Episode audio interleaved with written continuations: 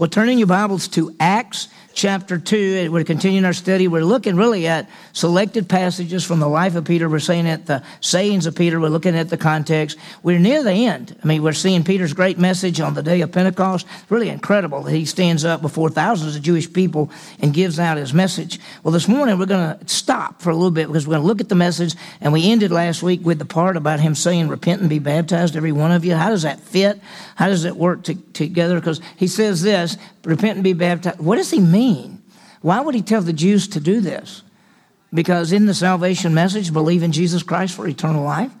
Why does he tell them this? And we'll see how that fits together. So, should be sort of fun. Well, look at this. The Philippian jailer. The Philippian jailer asked the greatest question of all. What was it? Sirs, what must I do to be saved? That's the question. What is the answer? Well, here's what people say repent of your sins, give your life to Jesus, be baptized, ask Jesus into your heart, make a public profession. Those are all things that people say that are not accurate at all. What does Paul say? He says, believe in the Lord Jesus Christ and you shall be saved. Salvation is by faith alone in Christ alone. It is not by works. It's not what we do. It is uh, our faith. Salvation is a gift. Ephesians 2, 8, 9. By grace you've been saved through faith, and that not yourselves. It's the gift of God. John 3, 16. God so loved the world, he gave that whoever believes. And so the Bible has it all over the place that it's always faith alone. Look at this. and so Paul says, Yet for this reason I found mercy, so that in me, as the foremost sinner, Jesus Christ might demonstrate his perfect patience. Watch. As an example, Paul says, I'm an example of those who believe in Jesus for eternal life. What do we believe in Jesus for? Eternal life. That's what his offer is. He says, Whoever believes in me will never perish, but have everlasting life. Well, when Peter is standing up on the day of Pentecost and he's proclaiming the message of Jesus, how he died and rose again, and that Jesus is the Messiah, it's kind of strange that he says to them, Repent and be baptized. So what does that mean? And though we've seen historically, all, all, Church of Christ people have come in and they've taken Acts two thirty eight and said everybody's got to be baptized or you're not saved, and they mean water baptism. And so, how does it fit? What does all this mean? How does it fit together? Well, we've seen Peter who denied Christ, and God come, Jesus comes back and says, "You love me, tend my sheep." And so, on the day of Pentecost, Peter stands before thousands of Jewish people and proclaims the truth about Christ. And uh, we I, I think we had the outline. Yeah, here's that outline. And he gave an introduction. He talked about the fulfilled prophecy. He talked about the death and resurrection of Christ. He quoted from Psalm 16 saying that uh, the Messiah would not stay dead. He says the prophecy is fulfilled in Jesus Christ. Jesus is the one who died and rose again. He's the one that fulfills the Old Testament prophecies. And so that's who he is. And then the response, and that's where we ended last week. And so just to remind you, he started off by saying all of this is a fulfillment of Joel. It's a partial fulfillment. It's the near fulfillment.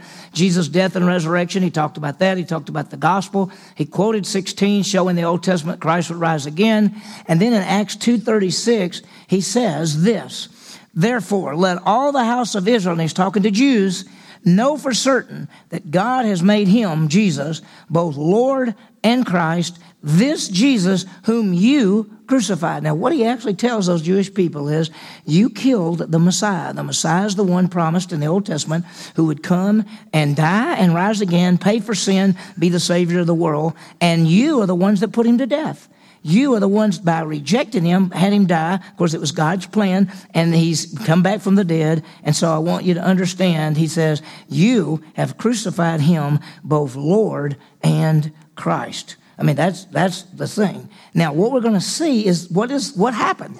We're going to see the response. What did, how did they respond to Peter's message? And then what Peter tells them to do.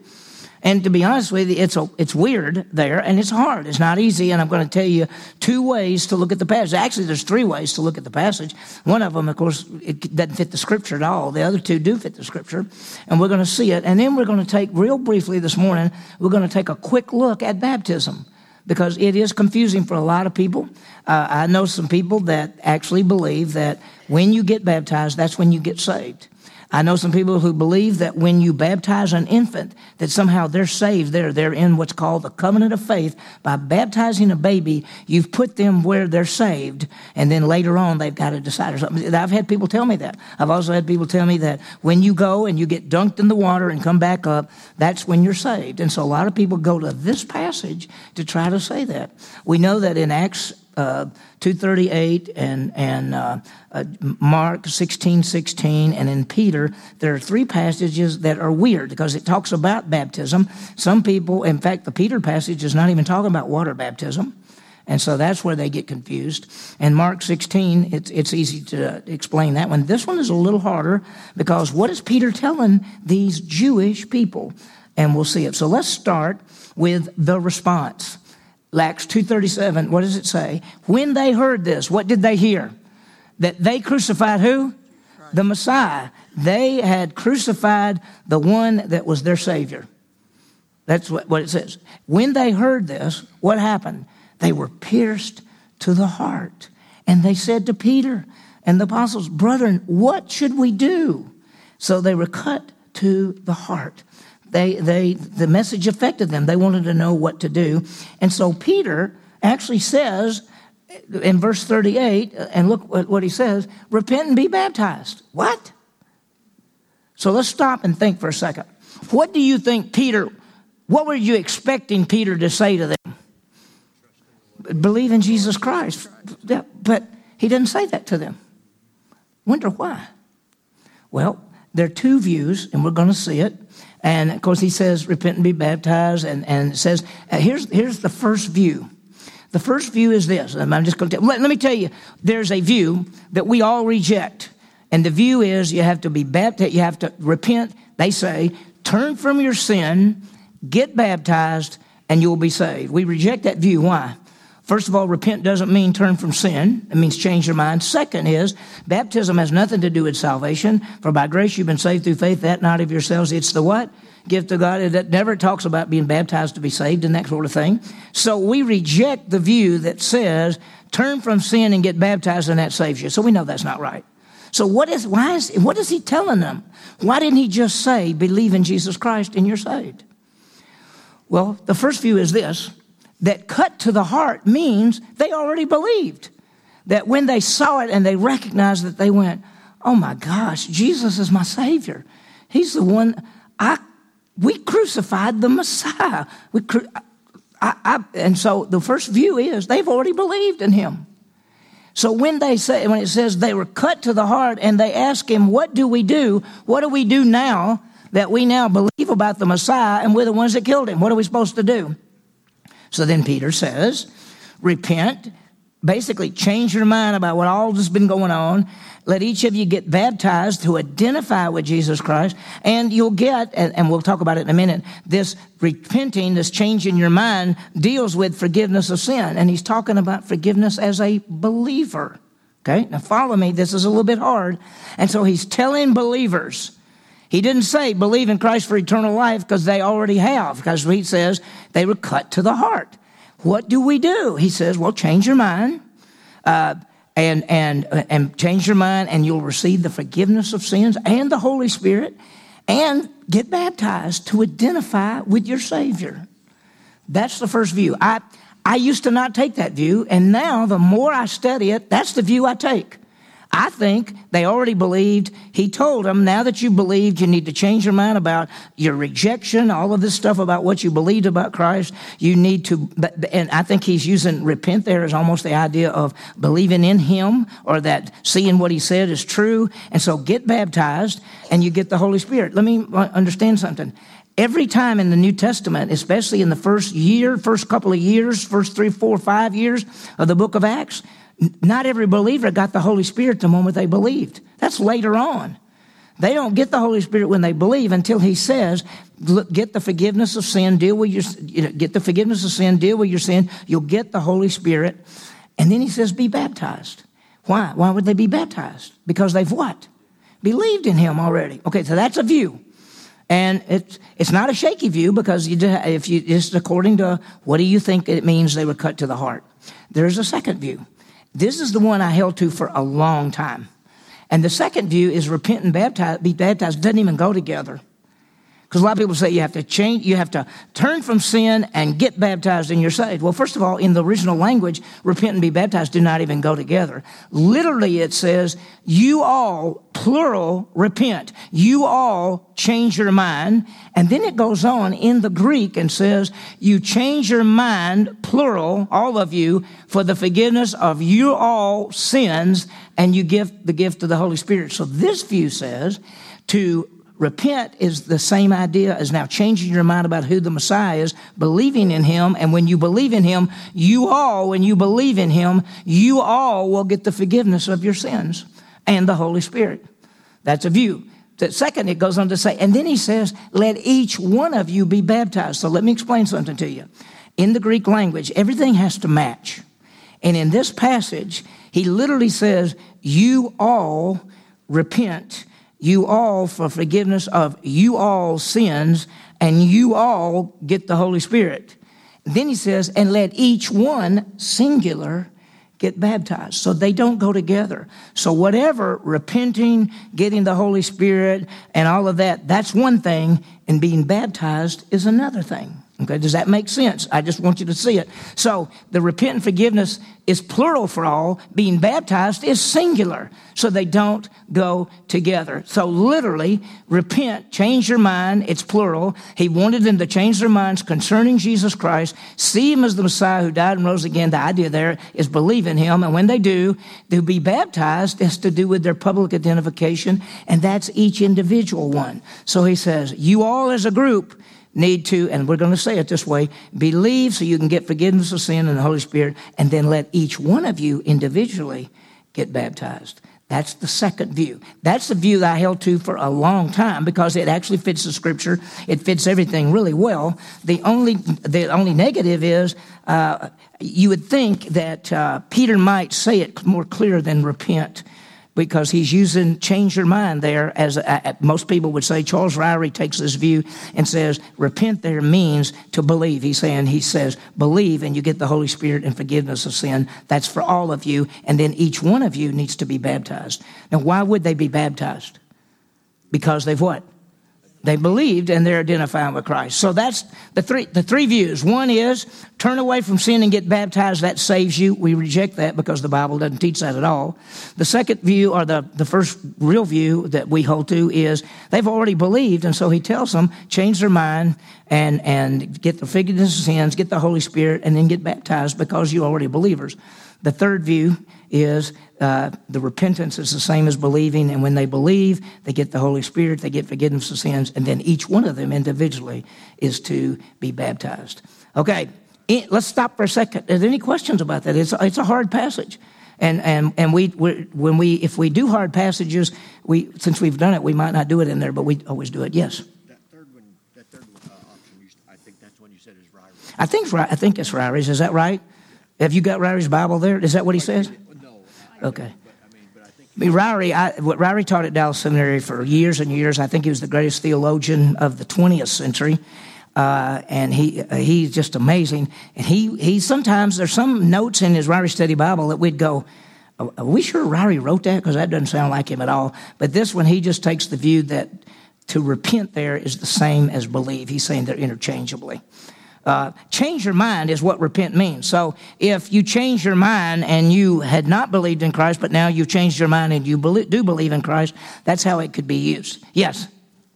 Um, when Peter's talking about repentance in this scripture, is he talking about repentance just as change your mind, or is he also talking about change your?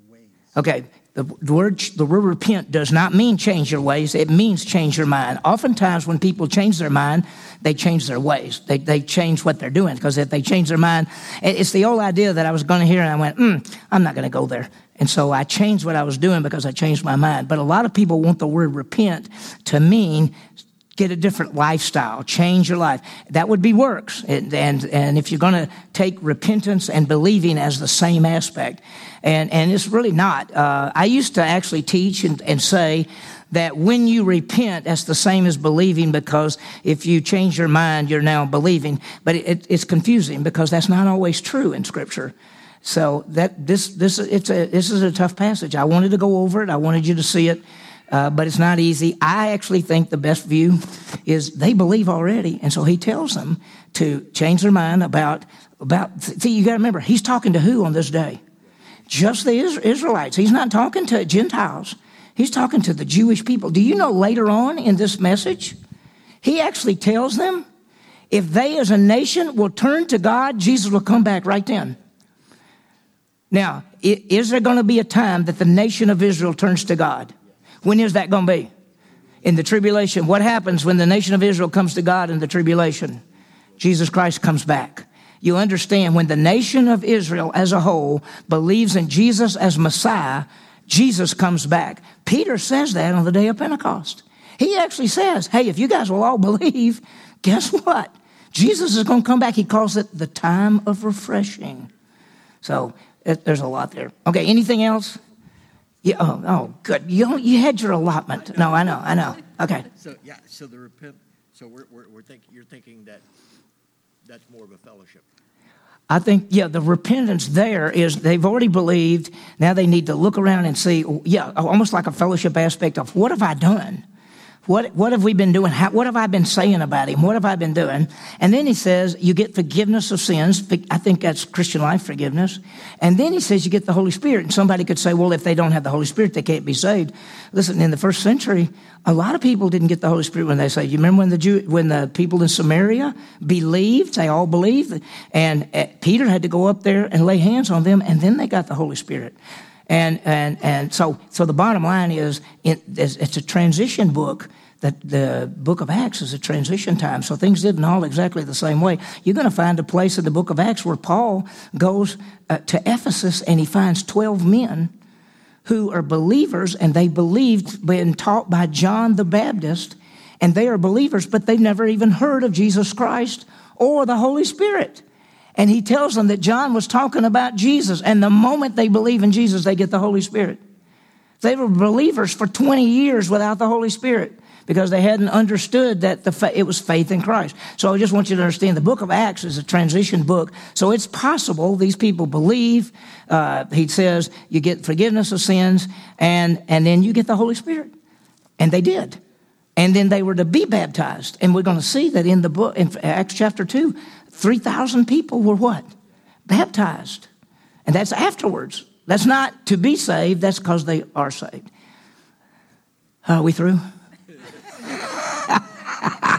when we do hard passages, they're all like this. Just Hebrews 10, Hebrews 6, James 2. All of those passages are hard because people have taught forever that you do good works to be saved. And so when they see a book, Hebrews chapter 6, that basically says if you fall away, you can't be saved again. That's what they teach. If you fall away from God, you can never be saved again. James chapter 2 says you have to do good works or you're not saved. And, but they're not saying that. But that's how people take them. And there are people who take Acts 2.38 and say you have to turn away from your sin and get water baptized in order to be saved. And that's wrong. Now, the other two interpretations, eh, you may find a different one. You may study this on your own and you say, what? I found another way to take this. And, and that's okay with me. If you can find another one, I'd be glad to talk about that one too. I think these are the two main ones. Ryrie holds to the second one. And I used to hold to the second one, and I think I, I'm leaning more toward the first one right now. Okay. Anything else? Okay, with, with, the time left, let's do this. Let's talk about baptism real quickly because that is a confusing thing. What is baptism? Baptism comes from the Greek word baptizo, which means to dip or to identify. It actually means it was used like if you had a piece of cloth, white cloth, red dye, dipped it down in there, brought it back up. It's now red. It is now identified with that. So baptism means to identify. And every time you see in the scripture the word baptism, don't assume water. In fact, most of the time it's not water baptism. Most of the time it's some other identification. Okay? The second, what are the types of baptism? There's real baptism and ritual baptism. Real baptism is the Holy Spirit, is not water. It is what God does. It is when the moment, the moment we actually believe in Christ for eternal life, for us, God baptizes us. That means places us in union, identifies us in Jesus Christ. That's 1 Corinthians chapter 12, verse 13. Okay, that's, that's uh, real baptism. There's a ritual baptism, which is water, and it is symbolic. Did you know in the Old Testament, if you were a Gentile and you wanted to come under the law of Israel, come under Judaism, come under the God of Israel, you could give a sacrifice, go through what was called a mikvah, which was like a baptism. You got down into water and came back up. And then if you're a man and you really wanted to go all the way, you got circumcised. And if you didn't, you'd say, I'm not going that far. Okay? And that's what a Gentile in the Old Testament do. But there was a baptism part in there. John the Baptist came to what was he doing? Baptizing. What was he baptizing people for? For them to identify with what? Jesus Christ, that the king was here. They said the Messiah's on the earth. That's what the baptized. Why did Jesus get baptized? Because it doesn't have anything to do with salvation, does it? So why did Jesus get baptized? To identify with fallen mankind. He's come to die for us, to be to be the sacrifice for the you know. And so then why do Christians, why do we get baptized? Because we believe in Christ and we understand that when we believe in Christ, we died and rose again with Him to a new life. That's our identification. So, water baptism is we get out in front of people and we go down and up and we say, We died and rose again with Christ. It's a symbol.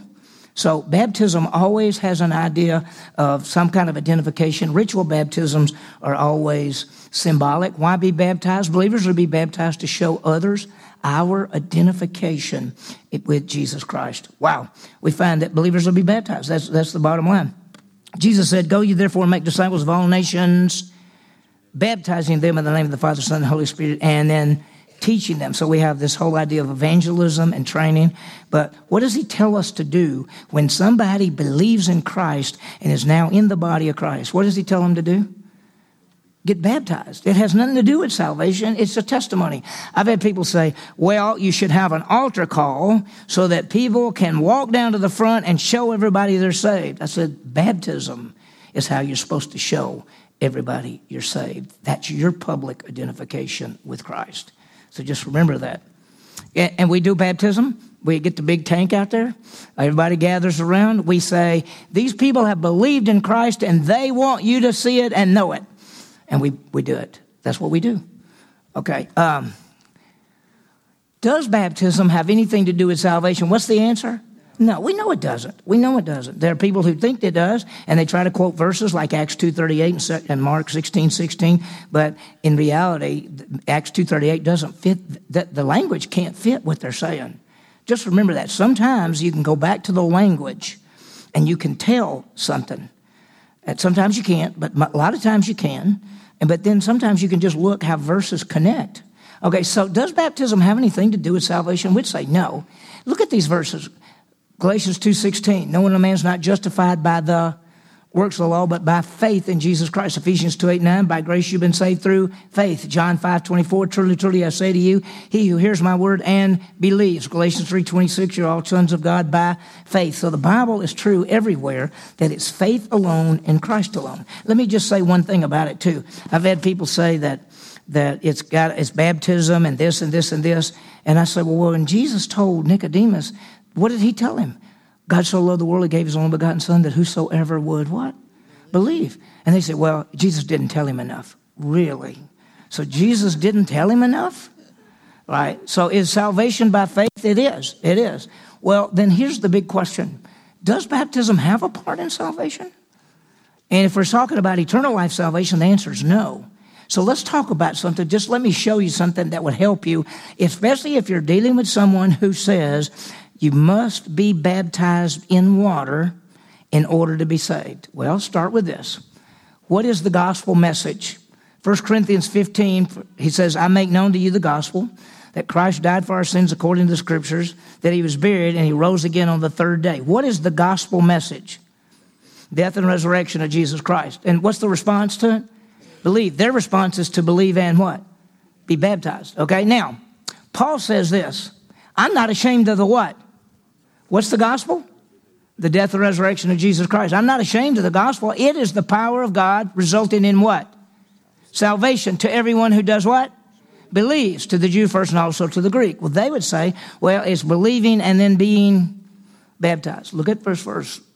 Is baptism part of the gospel? No. Look at this, 1 Corinthians 1.17.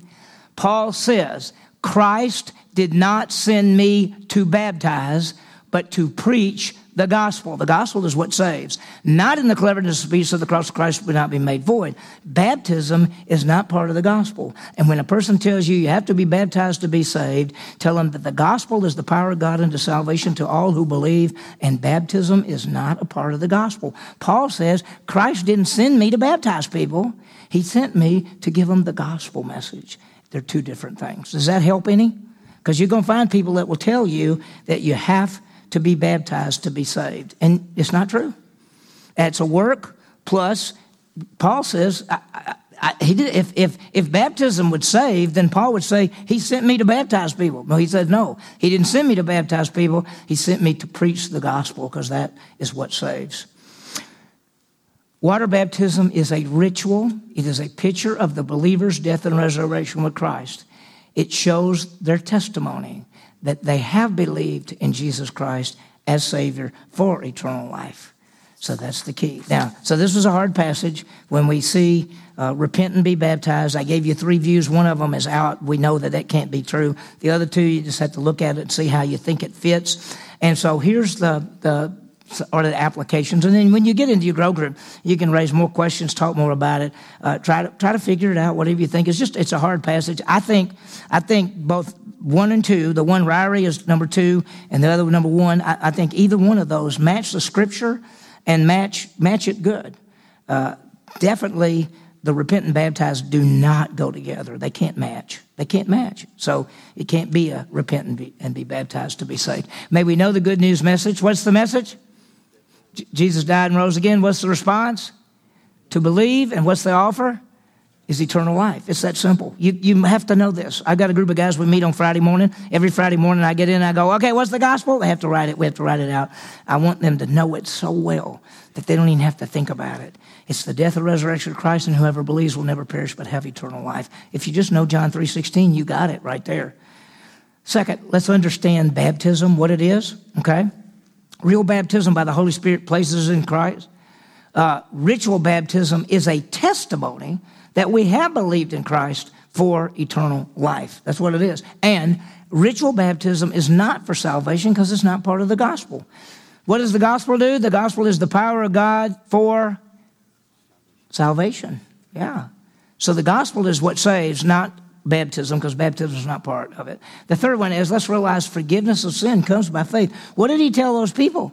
What did he tell the Jews? You can get forgiveness of sin. And there's two aspects of it. You get forgiveness of sin when you believe for eternal life, but you also get forgiveness of sin when you confess it as a believer. And they all tie together.